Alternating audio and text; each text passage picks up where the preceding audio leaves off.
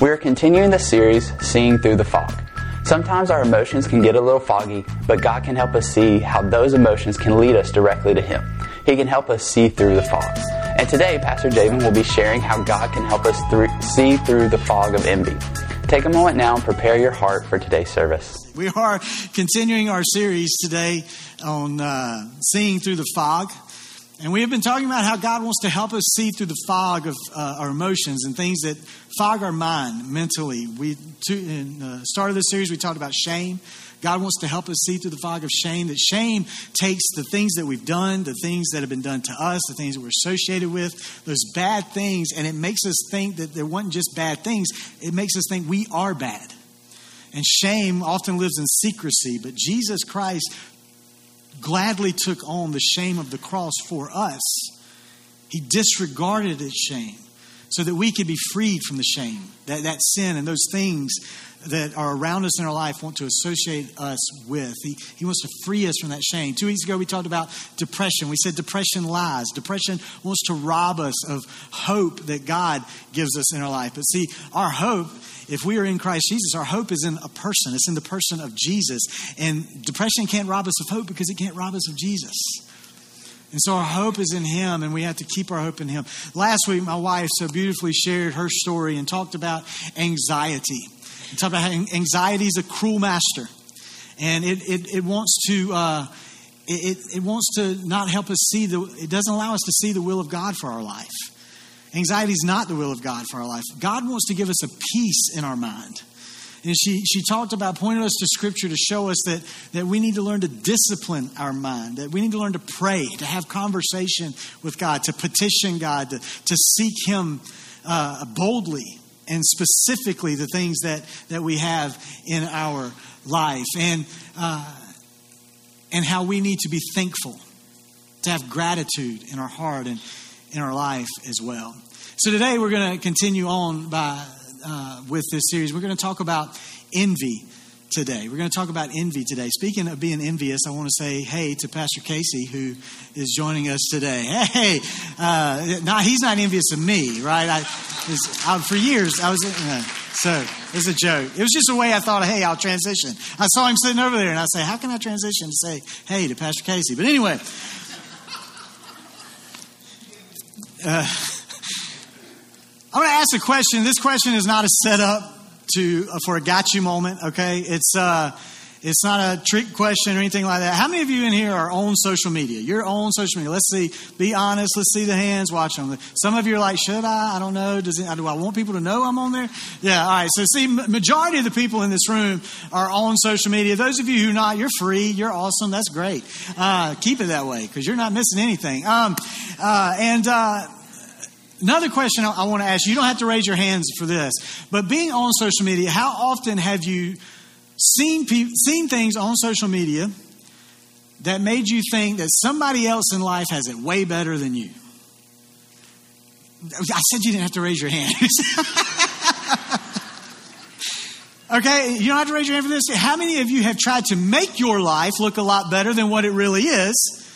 For those on social media to see and think you've got it better than what it really is, right? You, you, I don't. I don't post a lot. The reason I don't post a lot is because I don't get a lot of likes. Jenny gets all the likes, so I just let her post.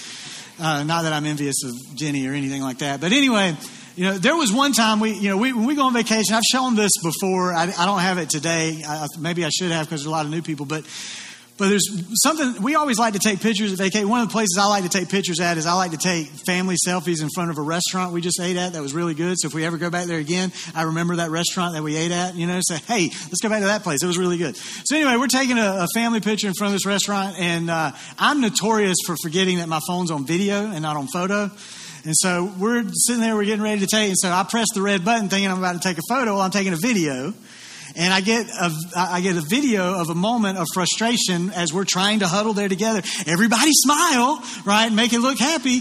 Uh, a moment of frustration that takes place in, in, in that time. And the video captures it. And then we have to regather and get back together and smile again and take the picture. Now, what gets posted? The picture with everybody smiling and everybody happy. But what you don't see is the, the moment of frustration behind the scenes, right? Now that, that, it's very simple. It wasn't like a, a family brawl that took place, but, but, uh, but it's just a reminder for me how oftentimes what we see on social media or anything in life, often, what we see is not, we don't see the behind the scenes. We're only seeing what people want us to see the majority of the time, right? And see, research research even tells us uh, uh one one group, uh, studyfinds.com, did a study. They sent out survey questions. The people that they surveyed, 60% of these people said that they view their friends as having a better life than they have simply because of what they've seen posted on social media. You can find research after research. You just Google it, you'll see where research after research is showing that social media is increasing depression and anxiety, two things of which we just talked about, in people's lives more and more every day. And even though we're becoming more and more depressed, more and more anxious, we still can't put this down. And we still can't stop doing this. Right? But it, it happens because we become jealous and we become envious often of what we're seeing in other people's lives.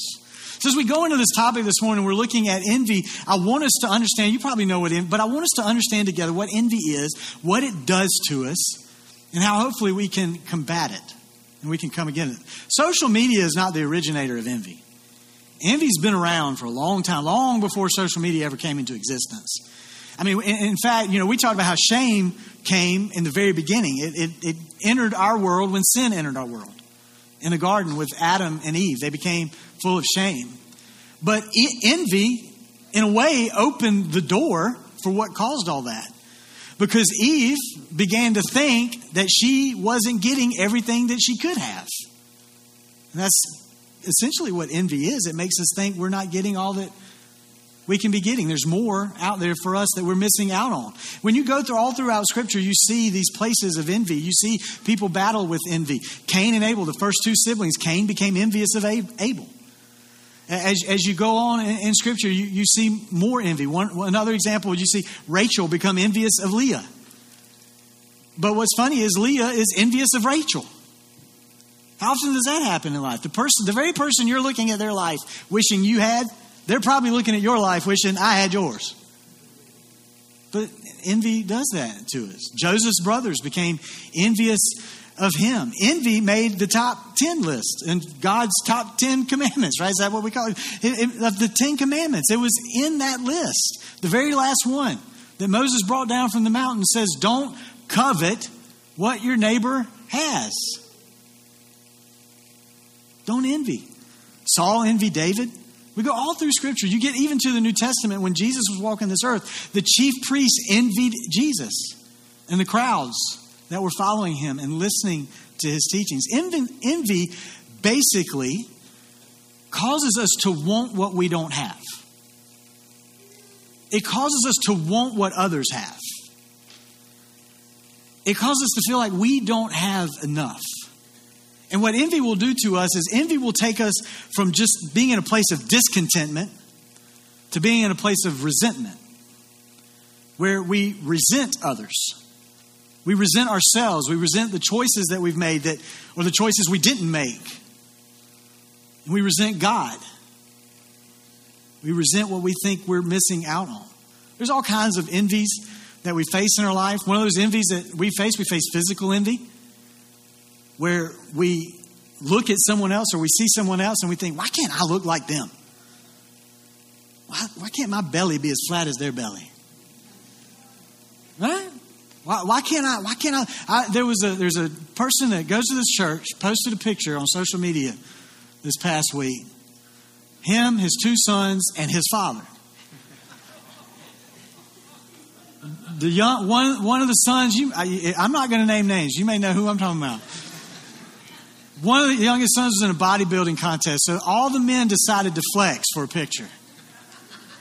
And I'm looking at that picture and I'm looking at those young guys and I'm thinking, man, why didn't I look like that when I was their age? Probably because I didn't work out like they worked out. Then I look at the grandfather and I'm thinking, man, I really hope I can have his physique as a granddad. You know? I'm looking at dad in the middle and I'm thinking, yeah, I'm good. I'm all right.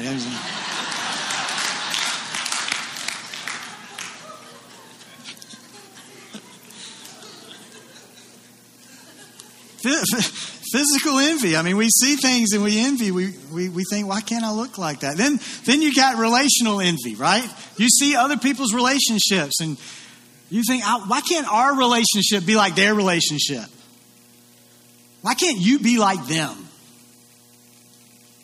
You see, we see, I mean, I don't know if it trends now, but for a long time, the hashtag relationship goals would always would be trending. People talking about relationship goals. They just putting it on there to look like they're meeting their goals. They ain't meeting those goals. But you look at them and you think, why can't we be like that? That's what envy does to us. You, you, material envy. You see what other people have. You want what they have. You want all the nice stuff. Circumstantial envy, just basically, I mean, things happening in their life, opportunities happening. Once, I mean, young people look at older people. I wish I was like you and I could be out of school and I could be free and I can do what I want to do. And ironically, old people looking at young people thinking, I wish I was like you and didn't hurt when I got out of the bed in the morning and didn't have all these responsibilities and the weight of the pressure of carrying these people I'm responsible for. Yeah. Envy is what envy does to us and to our life. Uh, look at what Solomon said, Ecclesiastes chapter 4, verse 4. Look at, look at what he says. He said, I observe that most people are motivated to success because they what? Envy. They envy their neighbors. But then he says this, but this too is meaningless. It's like chasing after the wind. Have you ever seen anyone chasing the wind? It might look like this.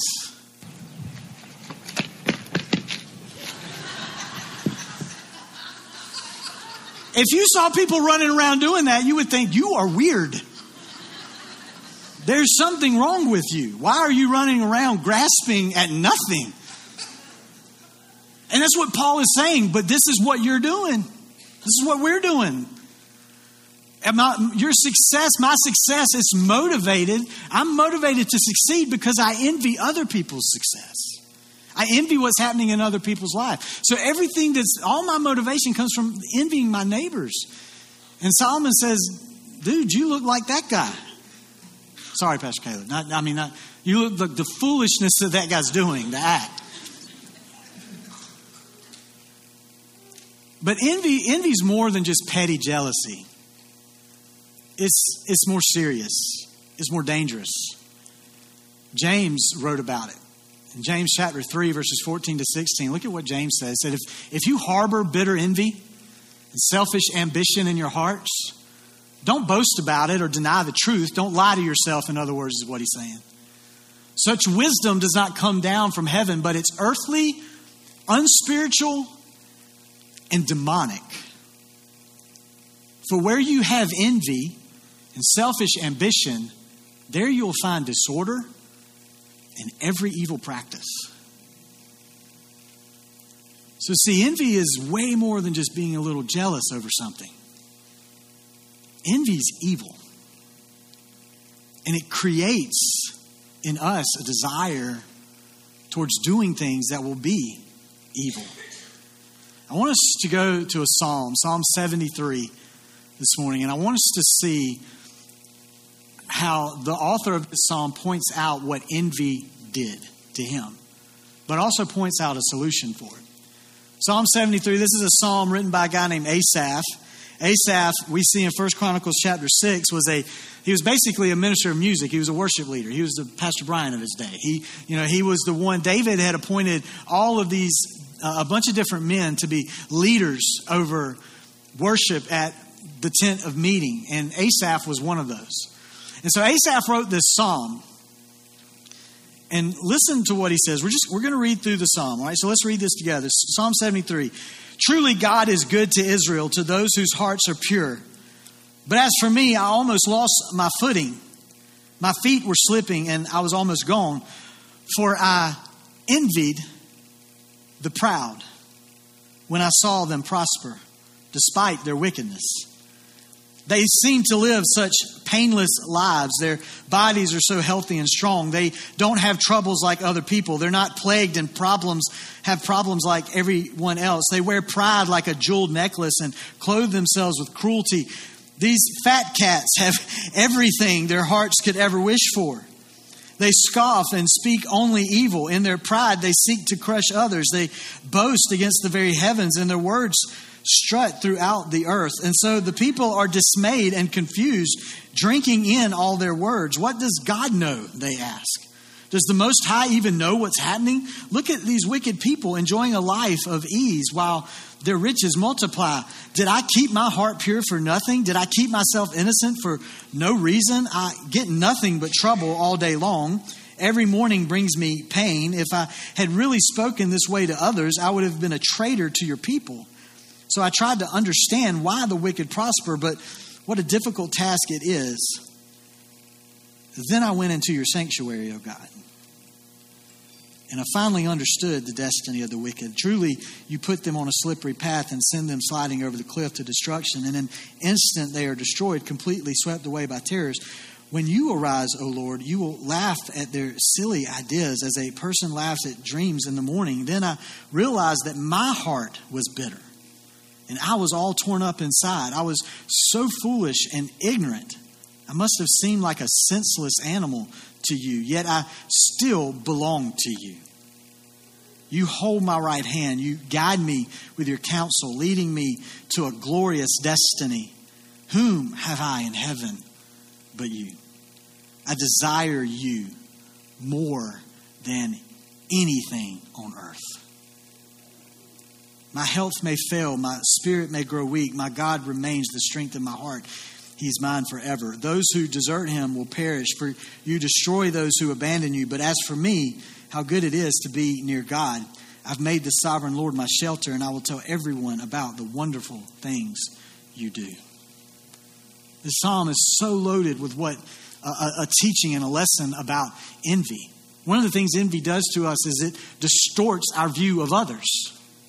Look at what he says in, again in verses 4, 5, and 7. He says, They seem to live. In other words, the, the, the picture he's getting is he's getting this picture of how they're living their life. And it's, it's distorted. I love verse 7 in the New Living Translation. You, you never thought you'd see somebody being called fat cats in the Bible, did you? But that's how he sees these people. He said, These fat cats, they get away with everything. And that's what envy does. It distorts our view. We look at other people's lives, we think their life is perfect. They've got it all together. They don't suffer any consequences for anything. Everything is great for them. But our, our view is distorted, it's twisted, it's misleading, it's not real, it's not true. Because we have the, the complex that we know so famously the grass is greener on the other side, right? Two old adages I've heard in regards to that. They're not biblical, but I think they hold weight. One is this if the grass looks greener on the other side, it's probably because it's sitting over a septic tank.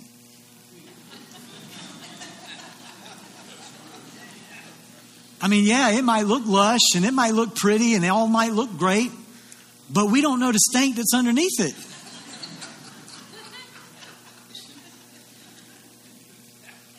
And uh, another one was this well, if the grass always looks green on the other side, maybe it's time to start watering your own. And there's truth to that too. But we know it's envy makes it hard to do that. Because it's hard to, to, to think of what we can do to water our own because we can't stop resenting them for what they have because our view of them is distorted. But not only is our view of them distorted, the view of ourselves is distorted. Look at what Asaph said in verses 13 and 14. He said, Did I keep my heart pure for nothing? Did I keep my, myself innocent for no reason? I get nothing but trouble all day long. The view of his life is distorted.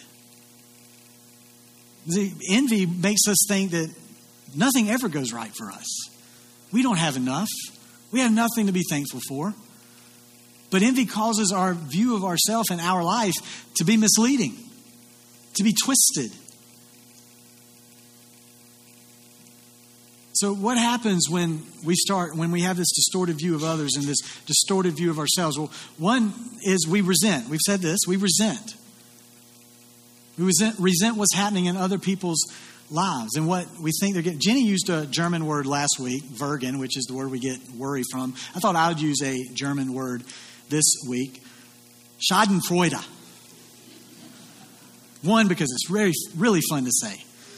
Schadenfreude. Let me tell you what Schadenfreude means. It basically means your pain brings me joy.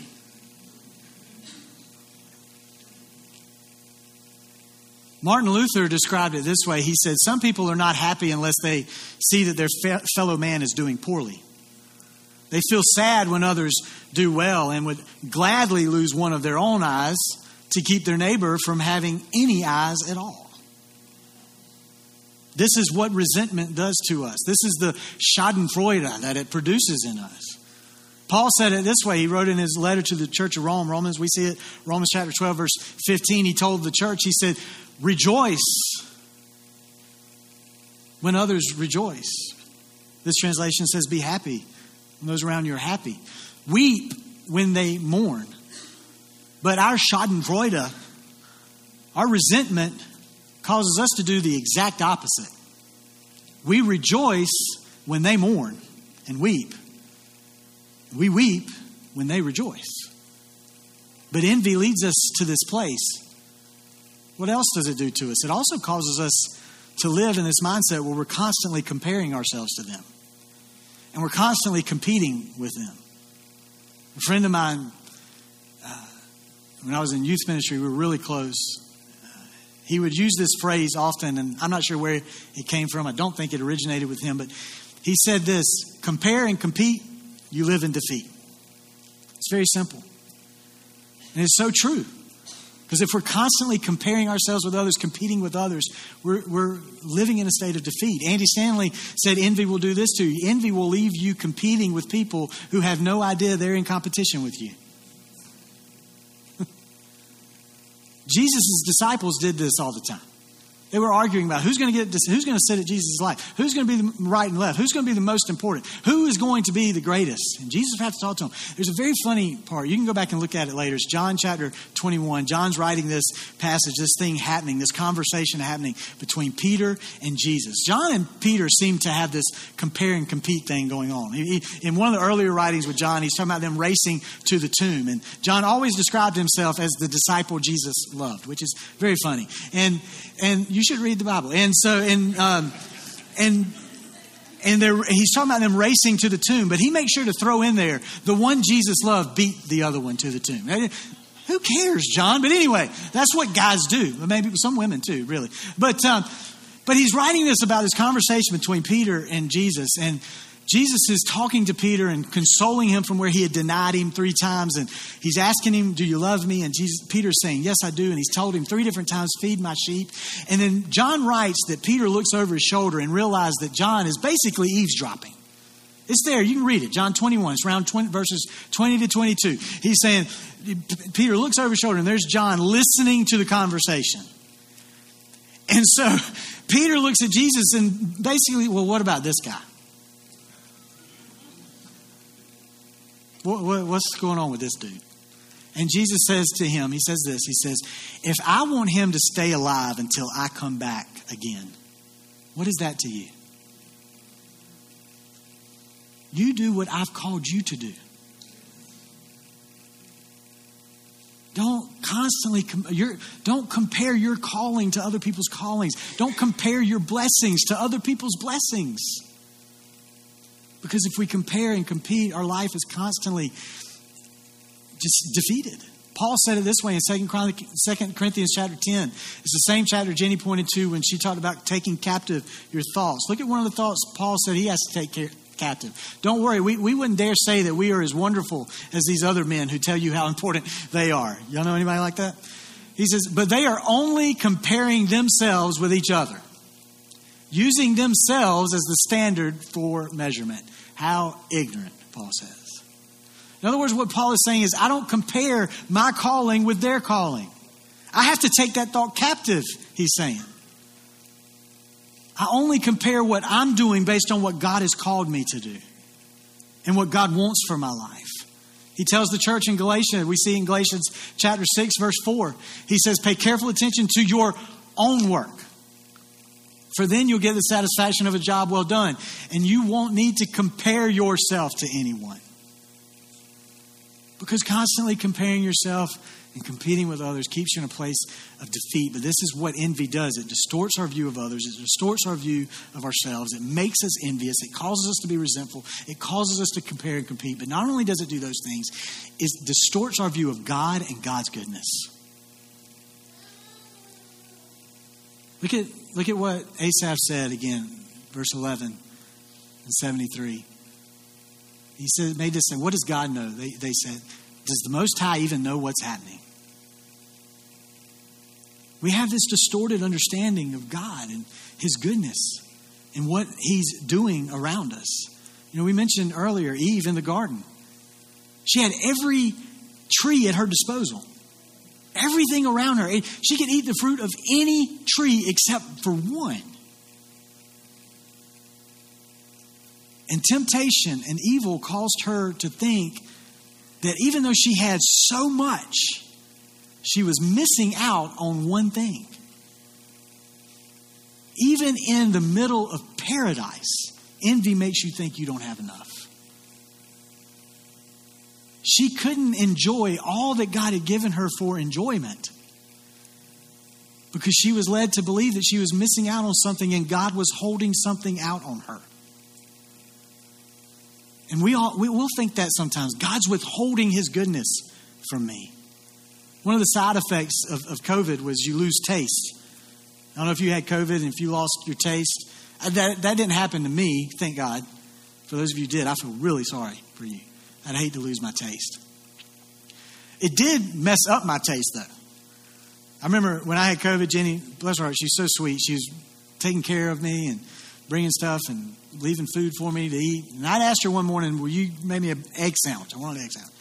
She brings me an egg sandwich. I take a bite, and I thought, you know, my wife, she loves salt. She'll put salt on a lot of stuff. I take a bite, and I thought, my word, this egg sandwich is salty. What did, did she dump the container of salt inside this egg? It was crazy. Of course, I was not going to say anything. Until later that day when we were laughing together. Then I said, through the door, of course. And I said, Did you put a lot of salt in the egg this morning? And she said, No, I didn't put salt in the egg. I know you don't like all that. I said, Well, man, that's so weird. It tasted really salty. And then the meals I ate from there on, every meal I ate for the next couple of weeks tasted extremely salty. This is what envy does it messes up our taste for the goodness that God has for us. We can't taste His goodness the way it's meant to be tasted. But this is why David wrote in Psalm 34, verse 8, he said, Taste and see that the Lord is what? Good. Don't let that be distorted in your life. He is good. Taste his goodness. Solomon, the very one that told us that we're motivated because of envy, he wrote this, and we see it in Proverbs chapter 14. Can't be any more clear about envy. A heart at peace gives life to the body, but envy rots the bones because it robs us. Our view of those around us, our view of ourselves, our view of God and His goodness is distorted, but envy also destroys our peace, it destroys our joy, and it destroys our contentment. So, what do we need to do? Well, maybe you do need to get off of social media. Maybe that will help. Maybe mute the ones that are constantly causing you to think this, these things in your life. Maybe you need to cancel those subscriptions to those magazines, books, streaming services, whatever it is that's causing you to constantly think you don't have enough and you wish you had more. Maybe you need to stop watching HGTV. Maybe that's just.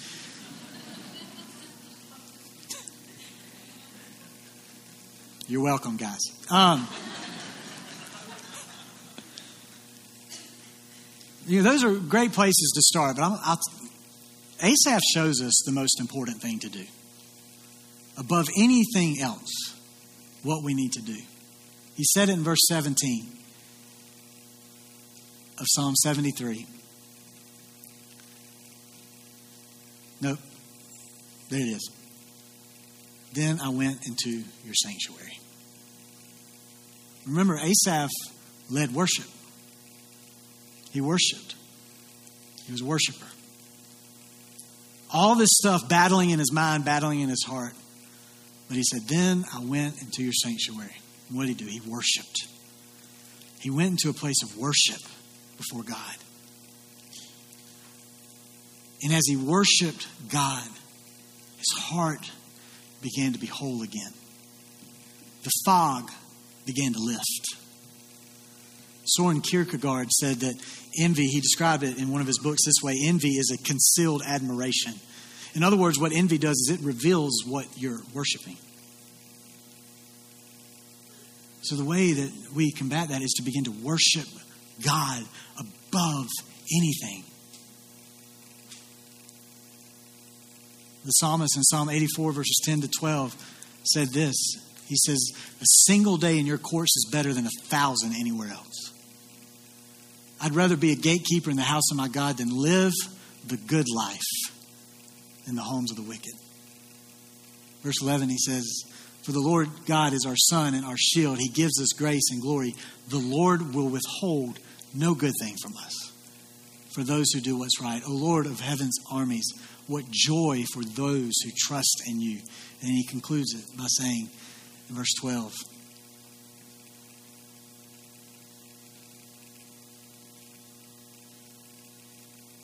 Is it froze?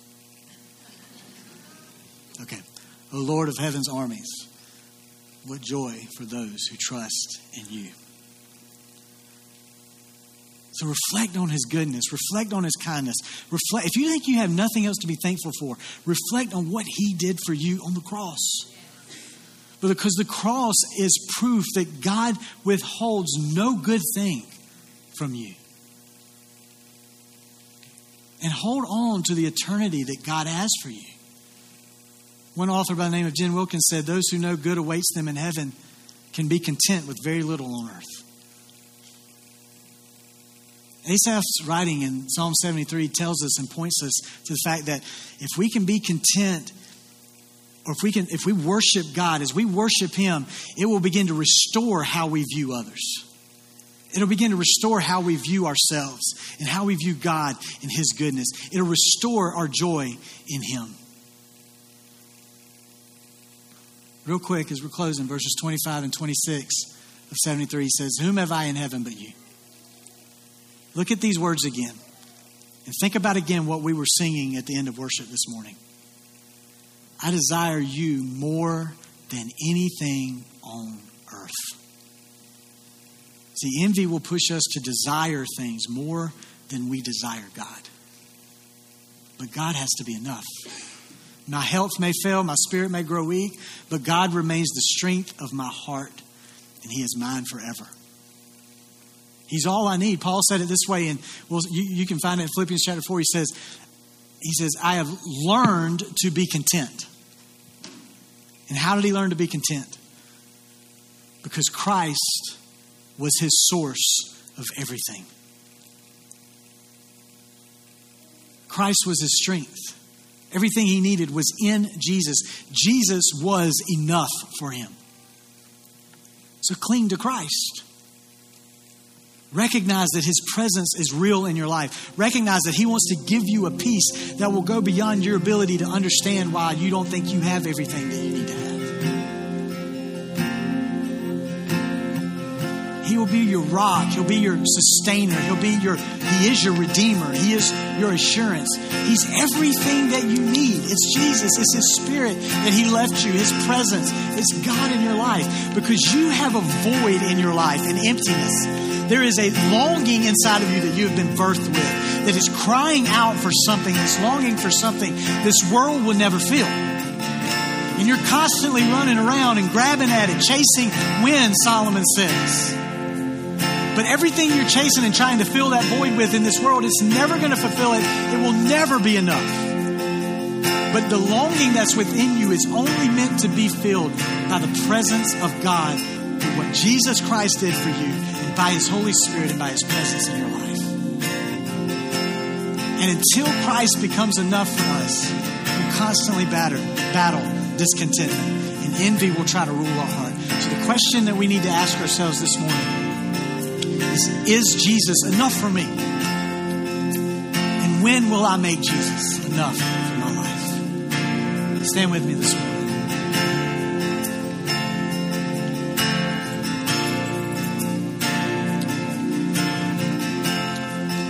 Father, we just we give this time to you.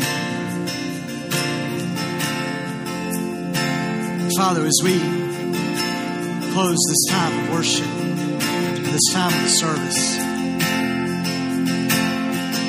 Father, there may be some of us in this room today that need to have a moment like Asaph had, Asaph had, where we look back and we say, "Then I went into your sanctuary."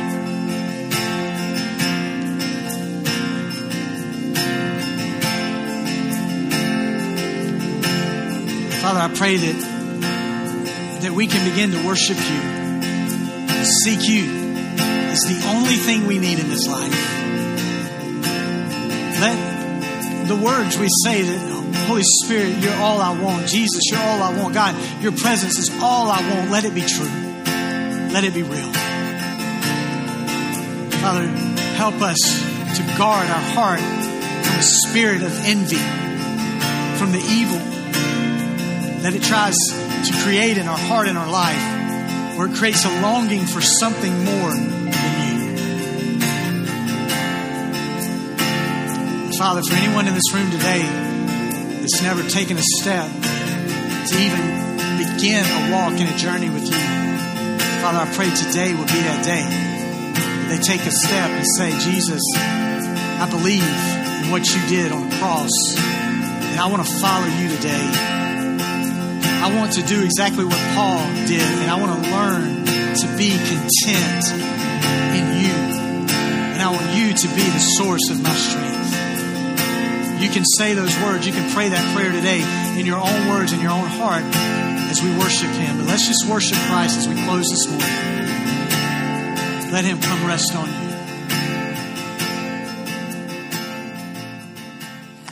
If you need prayer in any way today, we would love for you to reach out to us. You can go to our website, bwccamden.com, go to our contact page. You'll find the link there to uh, request prayer or send us anything that you uh, would like to communicate with us today. Or you can also simply text the word prayer to 803 676 7566 and we will be back in touch with you to find out how we can be in prayer for you. God bless you. We hope that you have a great week.